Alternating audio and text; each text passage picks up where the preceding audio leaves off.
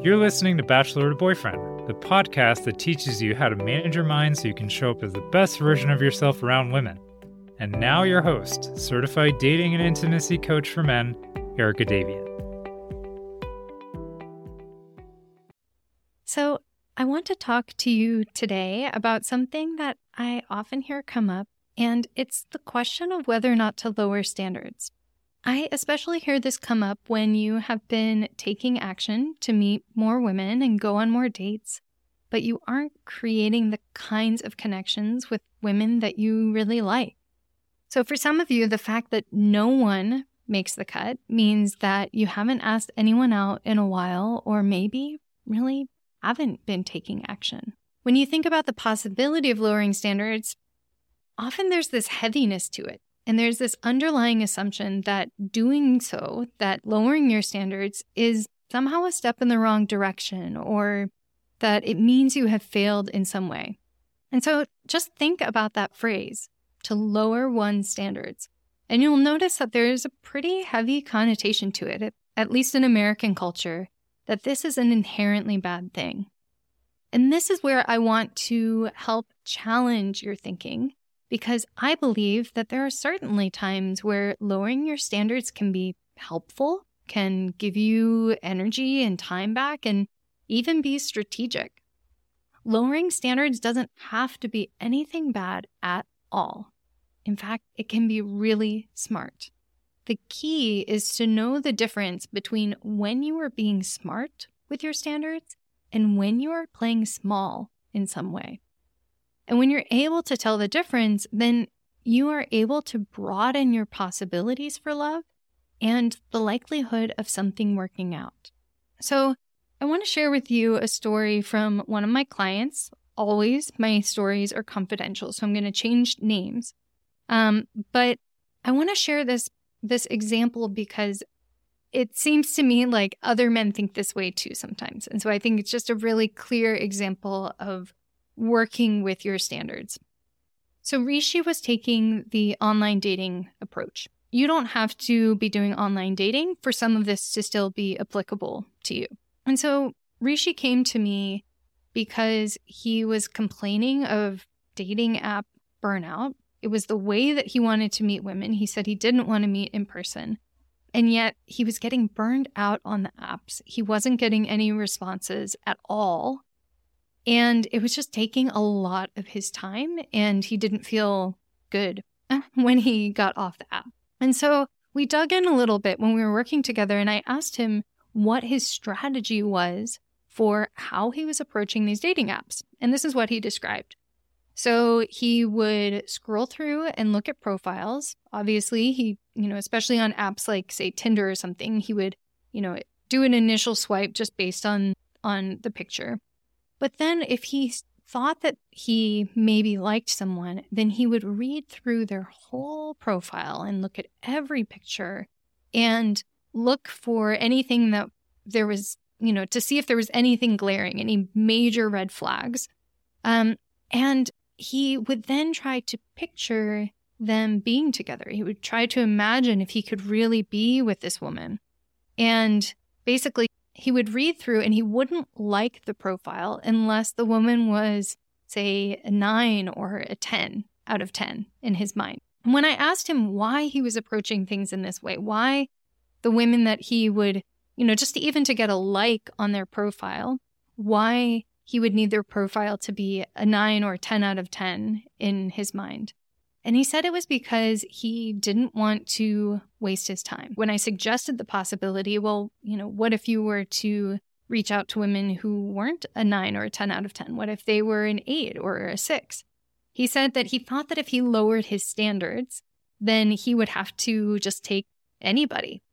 And he was afraid of getting trapped in a relationship that he ultimately didn't want to be in. And so he was really scouring these profiles now because he didn't want to be blindsided by something later. And so when we were working together, I helped him to see that he was wasting his time now, not just later. By making it so that he had to read through the whole profile and imagine whether or not he could be with this woman for a long time, then he was spending an awful lot of time. He was investing a lot of his time up front, knowing full well that most likely he wasn't going, going to get a response back, right? That's just the nature of how most of these dating apps work. That you might send 10 or 100 likes before you're going to have somebody responding back to you. And so I pointed out to him that's kind of a waste of time to be putting in that much effort before even so much as liking someone's profile. I also helped him see that this kind of black and white thinking of either he holds these really, really high standards and is only looking for somebody who's a nine or a 10 out of 10, or he would just have to take just anybody. And I helped him to see that this kind of black and white thinking was unnecessary. There's actually a lot of gray area in between his idea of a perfect match and just taking anyone. And also helped him to see that even his idea of who might be a perfect match now, based off of a profile, is not really an accurate representation of who she's going to be as a real, live, breathing human in front of her when, if they were to meet in person. I also helped him to see how he was closing doors to potential dates because he was really only leaving this small window for connection that the profiles that he would like would have to pass this really high threshold. And it was making it really hard for perhaps great women to match with him because their profiles just didn't pass his threshold. And finally, there was this idea of that he was afraid of getting trapped, right? He wanted to be sure that he was being careful and seeing everything that he could now because he didn't want to get trapped in a relationship that he couldn't get out of later.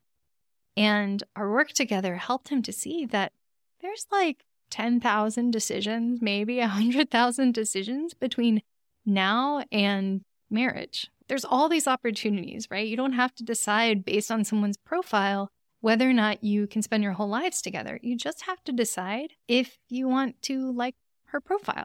And then from liking her profile, the next thing you decide is do you want to message her? And then from messaging, do you want to talk on the phone, right? There's all these decisions that happen between now and marriage. And he didn't have to ask himself at this point if he could see himself married to a woman he didn't know at all he didn't have to worry about getting stuck because relationships are never, ever a one and done deal. You are always free to change your mind. You could never be stuck because staying in a relationship is always a choice. And so once Rishi was able to see how having these high standards was actually holding him back in some ways, then he was able to start approaching dating in a more relaxed way. He felt more hopeful and curious he was present in what was happening now rather than what things might be like down the line. And he could go on apps and like more women and get more matches without it gobbling up all of his time. And he started getting more responses because he was interacting with more women. And so notice some of the words that I described. He was feeling more relaxed, present, hopeful. These are all things that become available to you when you broaden your standards from an empowered place. And notice the way that I just said that broaden your standards instead of lower your standards, right? Because I'm trying to get away from that negative connotation. And yet, typically, when I hear many of you thinking about broadening your standards, it's coming from exactly the opposite place. You say that you feel disempowered rather than empowered, or maybe you even feel sad. And makes a lot of sense because if you're thinking that lowering your standards is something that you have to do, or you're thinking that no one will ever really like you back, of course that doesn't feel empowering. And so I want you to reflect for just a moment and answer this question How could broadening your standards actually be a really smart, strategic move? Did you come up with a few ideas? So, for one, broadening your standards can really save you time.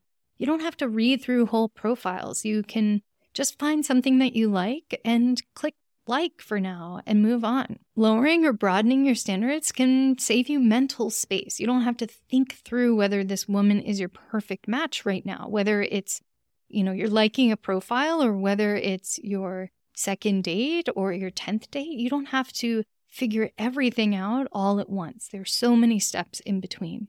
By broadening your standards, it opens you up to more possibilities, which can then help to create a sense of momentum. Some dates are generally better than no dates at all. Right? Think about that. Often there's at least some sense of momentum when you're going on some dates in your life, even if they're not with your perfect match. That still generally feels better. You're getting out of the house, you're meeting new people, maybe you're going new places. At least that tends to feel better than not having any dates at all, even if it's not a good match. It's sort of like how it's easier to get a job when you already have one. It's easier to get more dates when you're already dating. And lowering your standards can be smart and strategic when you acknowledge that actually we're really pretty bad at predicting who or what will make us happy. We tend to think that we have this really good sense of what's going to make us happy in the future, but a lot of studies show us that actually we're really terrible at that. And that a much better approach is we just need to try things on and see, right? It's kind of like how you can't really tell just by looking at a rack whether or not some suit is going to fit you or whether a pair of jeans is going to fit you. You just need to try it on and see. That's going to be a much better indicator if something's a good fit. So, how will you know whether you are changing your standards for a good reason or a bad one? This is so super simple, but so super important. Don't overlook this. You will know the difference of whether you are playing small or whether you are being strategic with your standards by how it feels. It's not a matter of whether it feels positive or negative, because sometimes an uncomfortable emotion is exactly what is required to move forward. So, positive or negative, that's not the point. Instead, I want you to tune into whether the way you are thinking about changing your standards feels expansive or contractive. That's how you will know whether you are playing big or playing small. So, take one of my current clients, we'll call him Kurt, and he likes to say, low expectations, high possibility. I don't know if he made that up or where exactly that came from, but it became such a profound focus during one of our sessions that he actually went and made a plaque out of it, which I just thought was so cool. And what I think he means by low expectations, high possibility is that he's totally willing to have low expectations going into a date with someone or, you know, at the beginning of getting to know someone and allow himself to perhaps be pleasantly surprised. He chooses to live from a place of low expectations and high possibility because it allows him to be relaxed and curious. And he sometimes found himself really wrong about who he thought he might be interested in. It allows him to connect with more potential partners without getting too attached to anyone right off the bat. Notice how expansive this attitude is. He's deliberately choosing to keep his threshold of who he'll consider dating lower, knowing that he can always change his mind later. He doesn't need things to appear perfect with a woman right from the beginning before he'll even date her. He just has to be willing to see how good of a match things really are. Notice how different this is from saying, No one wants me, so I guess I'll just have to settle. No, lowering standards can feel great. It can be as easy as saying, I want to give myself the best possible chance of finding love, and I know I don't have the full picture of a woman based on one interaction or from looking at her profile. I am choosing to lower my standards. I am choosing to broaden them because I want to be surprised. I am choosing to change my standards because I recognize that the way I've been thinking about them so far hasn't been working for me. I want to have more interactions with women, and I know that none of it's a waste of my time. I'm willing to see what happens. I trust that it will be something good. Notice how you feel just thinking this way. This expansion is how you know that you are on the right track, even if it feels a little scary too. And so the next time that you're thinking about lowering your standards, just tune in. Does it feel expansive or contractive?